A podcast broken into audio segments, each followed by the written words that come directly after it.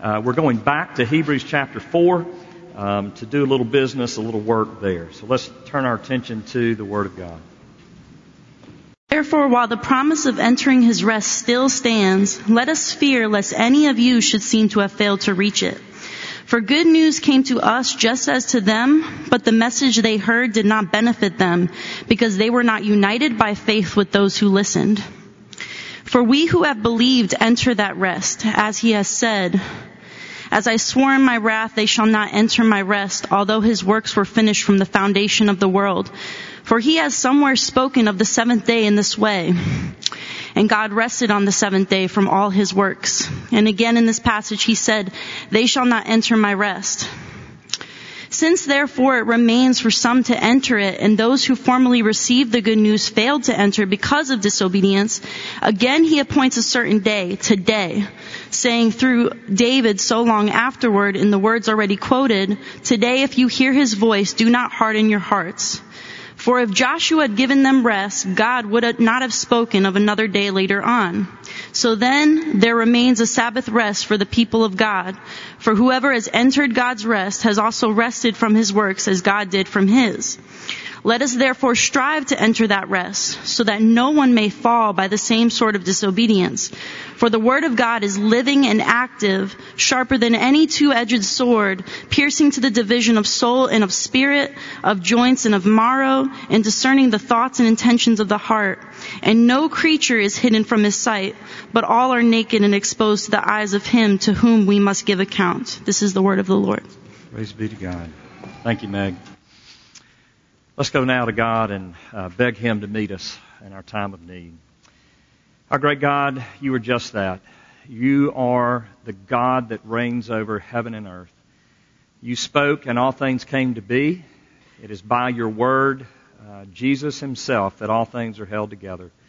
You are the, the reality. You are the truth. And there is no truth, there is no reality outside of you, no matter how hard we rage against it, it and you. Father, we thank you, though, that you are also a very personal, loving God. It's the only way we know anything about personable, being personable or being loving is because of you. And so we thank you that you are tending to the wounds of your children this morning. We thank you that you are present among us and you are doing ministry. We thank you that you are the head of this church and no man. And we thank you, God, that we have hope that is eternal, that can't be shaken by sin or deception. And therefore, it's not a time to fear. It's a time to draw near to the rock that is higher than I. It's time to stand in you and to find rest. So open our hearts and minds, even as we come to your word this morning, God. We need you. We pray for your power. And we do so in Jesus' name. This passage says something very clearly, and that is that God is the source of our rest. He is the only source of our rest. He uses the word rest ten times throughout these 13 verses. And, and, he not only does that, but he also harkens back to Genesis chapter 2 and he brings to mind creation.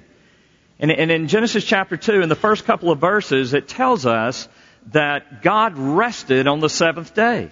After He created all things, He rested. And we know it wasn't because He was exhausted. Uh, we know it wasn't because He needed a vacation. We know it was only because rest is at the centrality of who He is. And that is why we as His creatures, those made in His image, must know the kind of rest that he is talking about. And it's much more than just a day off or a trip to an all-inclusive place in the Caribbean. Uh, I told the first service, don't think, don't don't get a word from the Lord this morning that uh, that God has called you to take an all-inclusive trip to the Caribbean out of this sermon. All right, nothing wrong with that, but don't uh, don't use me for that kind of stuff. All right. But what God is calling us to is a rest that transcends circumstances. In other words, you don't have to go somewhere to find it, you just have to enter it. That's what he says, enter my rest. And if we look at it, we need to wrestle with it a little bit and, and kind of flesh it out because when I read this passage and I thought about uh, Jesus being our rest, I thought about this woman in India that I saw a couple of years ago. Uh, we were visiting our, our missionaries, the Ingers, and very near their apartment is a woman that's just set up on the side of the road, and there's no booth, there's no tent, it's just I, I don't, you know, she was sitting on some kind of box and she had a little fire pit and I asked, I didn't know what she was burning, but she was burning cow dung that they dry and basically put on the walls and, and she had an iron. And I don't mean like a, you know, Electrolux or whatever, you know, I don't know a brand of, uh, of iron, but I'm talking about just a piece of iron with a handle. And she would get the bottom of that piece of flat iron hot and she would um, uh, she would iron clothes all day long just for pennies.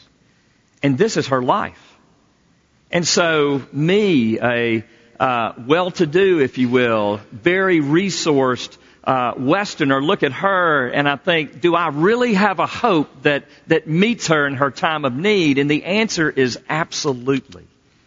Because though a better job would change, and though I would hope and pray for financial, uh, for her financial situation to improve, and we as Christians should be working to that end, if that's all we do, we have failed to give that woman the source of genuine and true rest.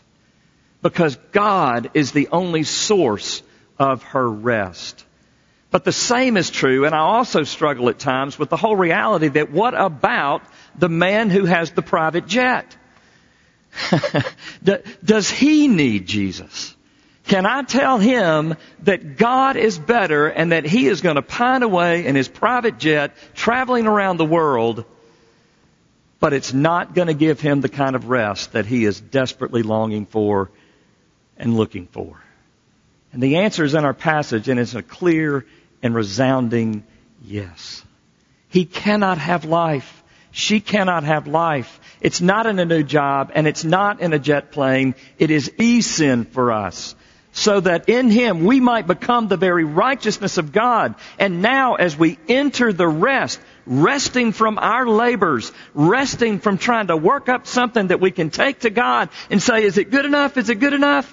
When we just simply rest from that, take a, a permanent break from that and fall headlong into Jesus, we experience a rest that nobody can rob from us.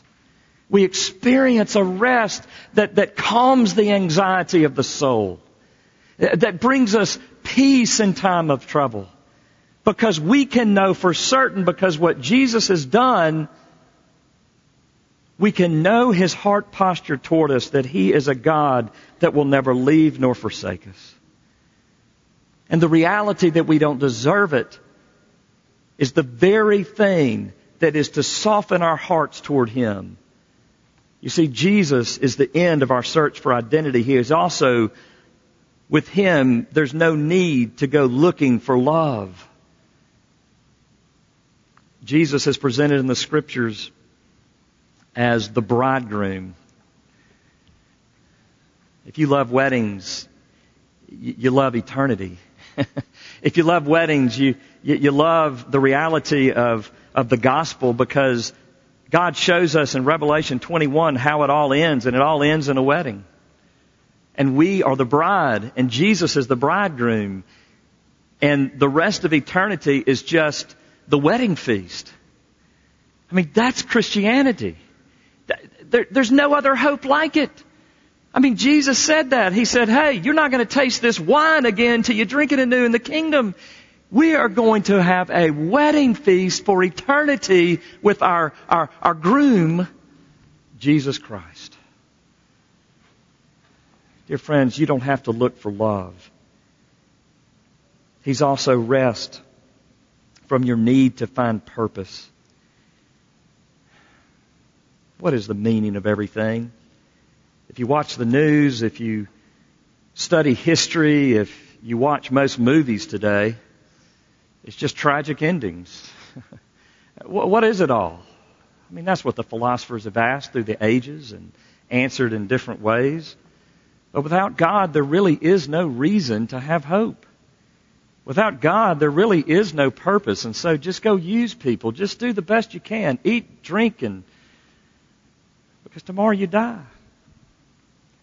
I mean, do you see that? Do you see that, that there is purpose in the Christian hope because we are children not working for the Father's love, but we are children who have the security of the life, death, and resurrection of Jesus so that now we can be in the Father's garden, we can be in His world, and we can be doing our work for His glory. And it's not about how much money I, I can make. That, our, our bank account does not define our purpose. Our achievements don't define our purpose. You may have walked a stage recently to graduate, but guess what? Now you gotta go to work. you may have just gotten a new job, but guess what? Now you got to prove yourself and keep that job.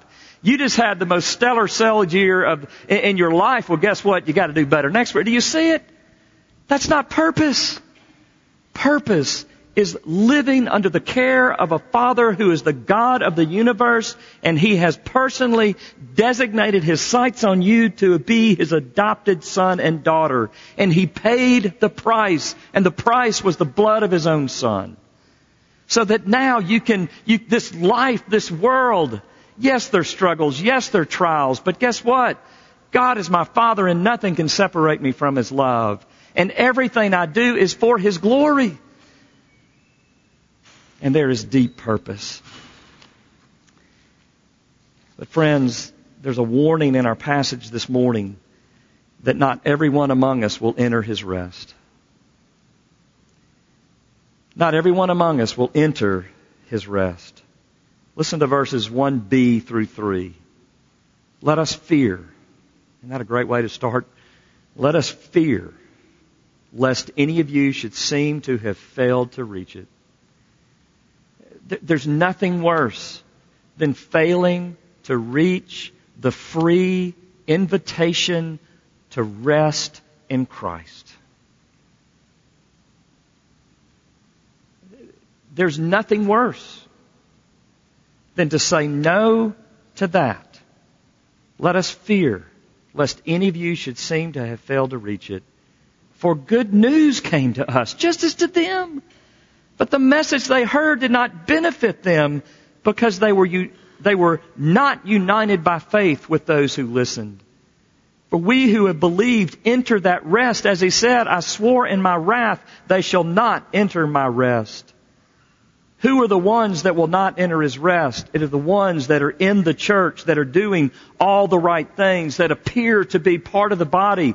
The writer of Hebrews is writing to Israel, to Jews, and, and they were very driven by customs and feast and ceremony.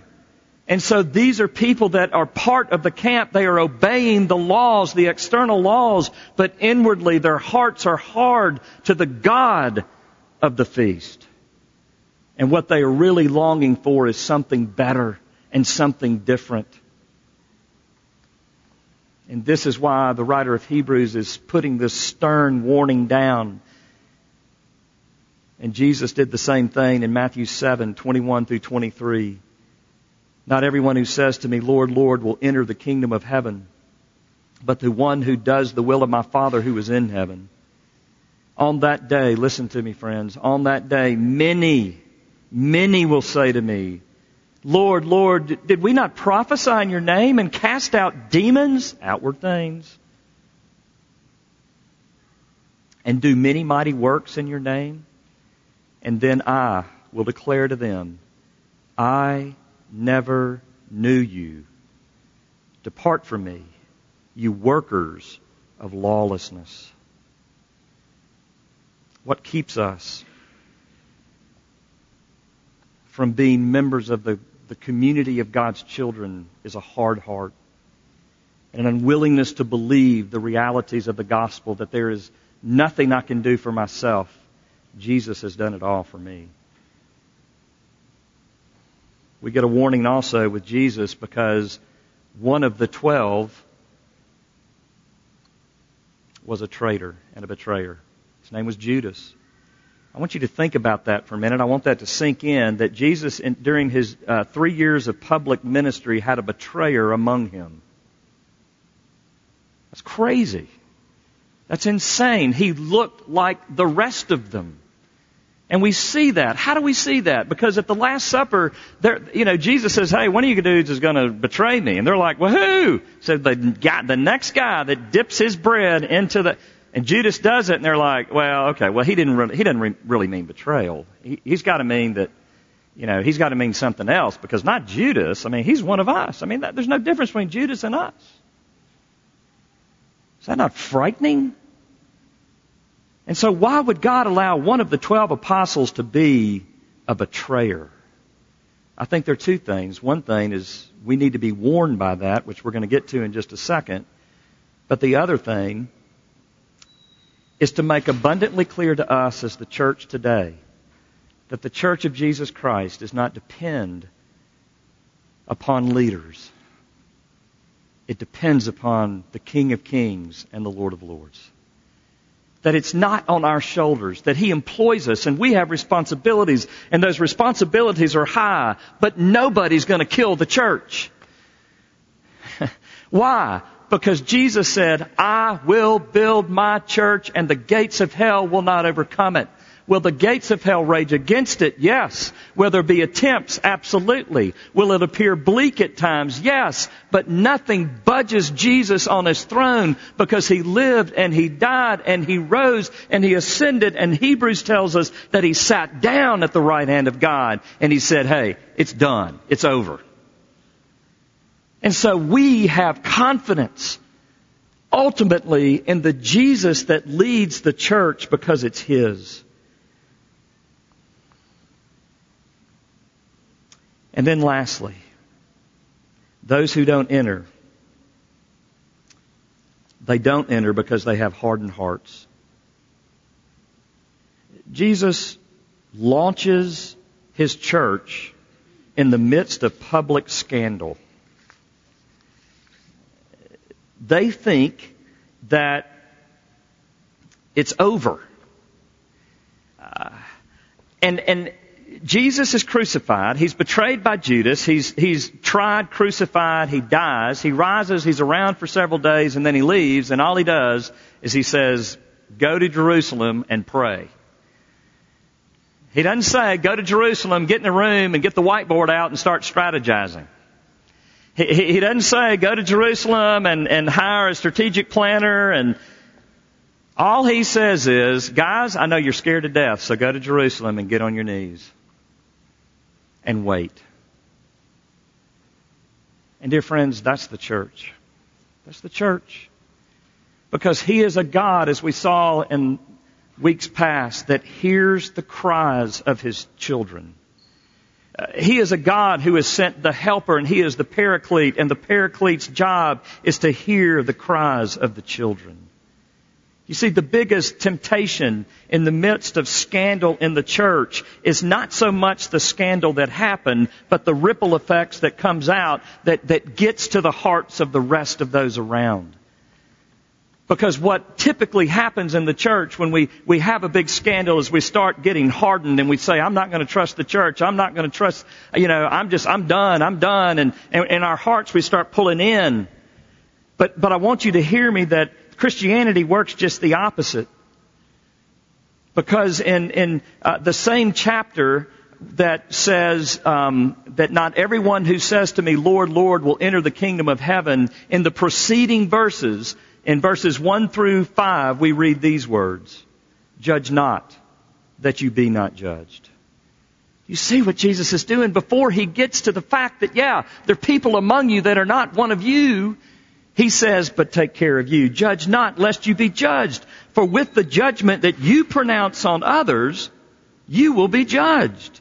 And with the measure you use, it will be measured to you. Why do you see the speck that is in your brother's eye, but you don't notice the log that is in your own eye? Or how can you say to your brother, let me take the speck out of your eye when there is a log in your own eye? You hypocrite. First take the log out of your own eye, and then you will see clearly to take the speck out of your brother's eye. And here we have the rage of the grace of Jesus Christ. That Jesus is for sinners only. Jesus is not for the good. Jesus is for sinners. And here is the, the reality of that is, is there discipline? Yes. Is all of that. It's truth, but it's also grace. And so in the midst of our truth, we have to take the very um, truth of the gospel deep into our own hearts lest we become a victim. Lest we become more hardened than the person who has betrayed us. How can we do that? How can we do that? Have you ever really been betrayed? If you think you can do that on your own, you, have never really been betrayed. If you've been betrayed, dear friends, listen to these words. Let us therefore enter that rest. The last verses, verses 11 through 13. Let us therefore enter that rest so that no one may fall by the same sort of disobedience. For the word of God, isn't that crazy? One of the most quoted verses in all of the Bible is never put in this context. Why do we need the Word of God? Because our hearts are wretched and we want to be hardened in our heart toward others because of what they did to us. Let us therefore strive to enter that rest so that no one may fall by the same sort of disobedience.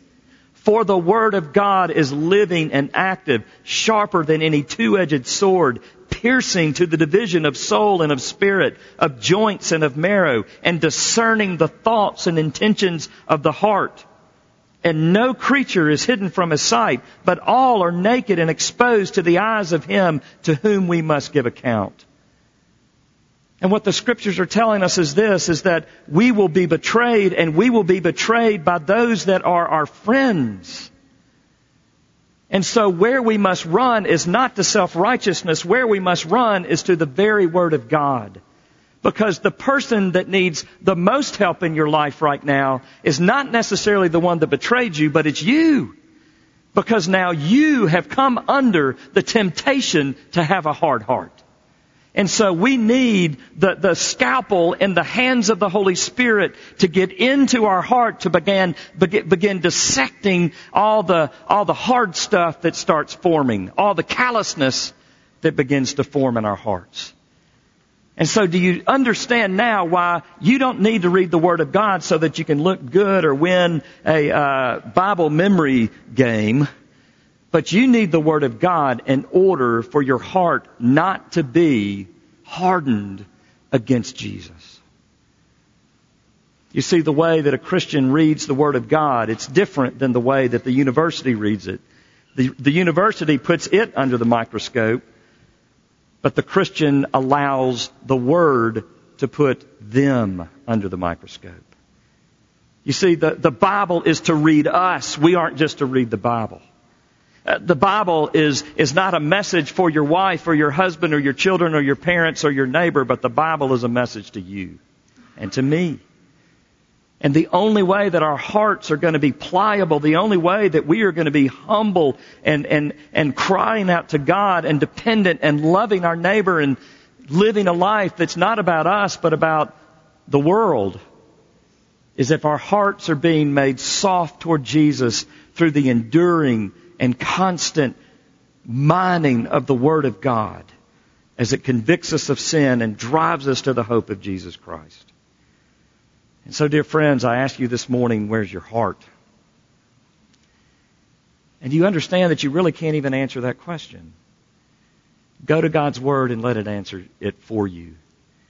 Because it's never perfectly good, but it's always perfectly hopeful the best news we can hear is specifically how we are sinful in this moment.